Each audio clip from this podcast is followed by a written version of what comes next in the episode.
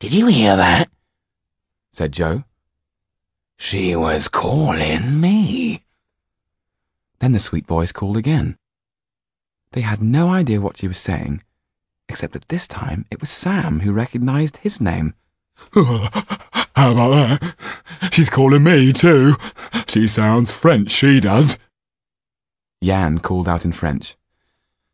Mr. Trippen, can you understand what I'm saying? Yes, mumbled the actor. Don't be afraid. Just tell them I am keen to meet them. When the moment's right, try and get free. I will say, Allez. When you hear that, move. What's she saying? said Sam in a state of great excitement. Uh, my French is a little rusty, but surprising as it seems, she sounds mighty keen to meet you, gentlemen, said the actor. We're in luck, said Joe. I tell you, she's mine. I heard her first, said Sam. His friend spat on his glass eye and polished it on his sleeve. Give me a chance to get my looks back in, and then when she sees us, she can take our pick. At that moment, apparently out of nowhere, Yann appeared. The two rogues were so startled that Yann was able to snatch Joe's looks from him before disappearing into the fog. Hey! Give that back unless you want me to wring your wretched little neck! cried Joe. The girl suddenly spoke to the actor again. When I throw the glass eye, you're to make a run for it. What's she saying now?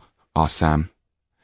Uh, she's asking what keeps you so long, said the actor, hardly believing that the gods could have been so kind as to send this angel. At that moment, Yann shouted, Allez! and threw the glass eye up into the air. Joe and Sam made to catch it as Mr. Trippen, free of their clutches, ran for his life, swiftly followed by Yann. Once back in the main piazza, they both stopped, the actor gasping for breath. My dear young sir, I cannot thank you enough. May I ask the name of my saviour? Yann Margoza.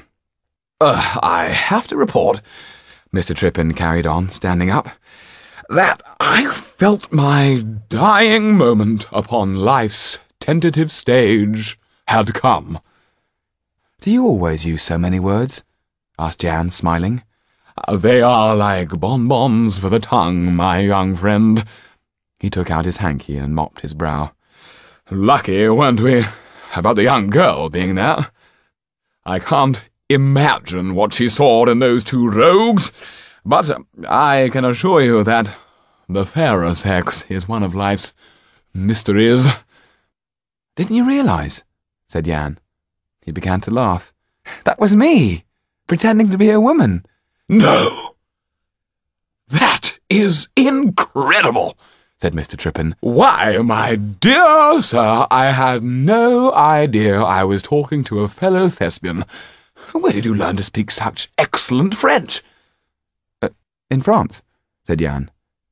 You are French? said Mr. Trippen, surprised. Yann nodded. And English is not, I take it, your native language? Oh, no. I've just started to exercise my tongue with it, said Yann with a chuckle. A natural. A born natural. Oh, thank you, sir, said Yann. I wish you a safe journey home. Good night. Oh, wait, wait, my dear young friend, not so fast. Mrs. Trippen would never pardon me if I didn't bring my saviour home for supper. At this hour? asked Yann.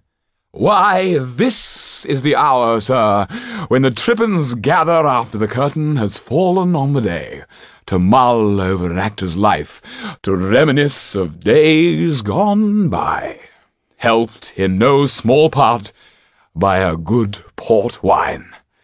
My wife, having danced the Fairy Queen tonight at Sadler's Wells, will, I believe, have a chicken simmering in its juices on the fire, the bottle ruby red, breathing in the air. Up to that moment, Yann had forgotten quite how hungry he was. The thought of the chicken simmering away was enough to make him say yes. They walked towards the Strand together. Mr. Trippen looked as pleased as Punch with himself, and did not stop singing. Hey ho, the wind and the rain, for the rain it raineth every day. All the way home.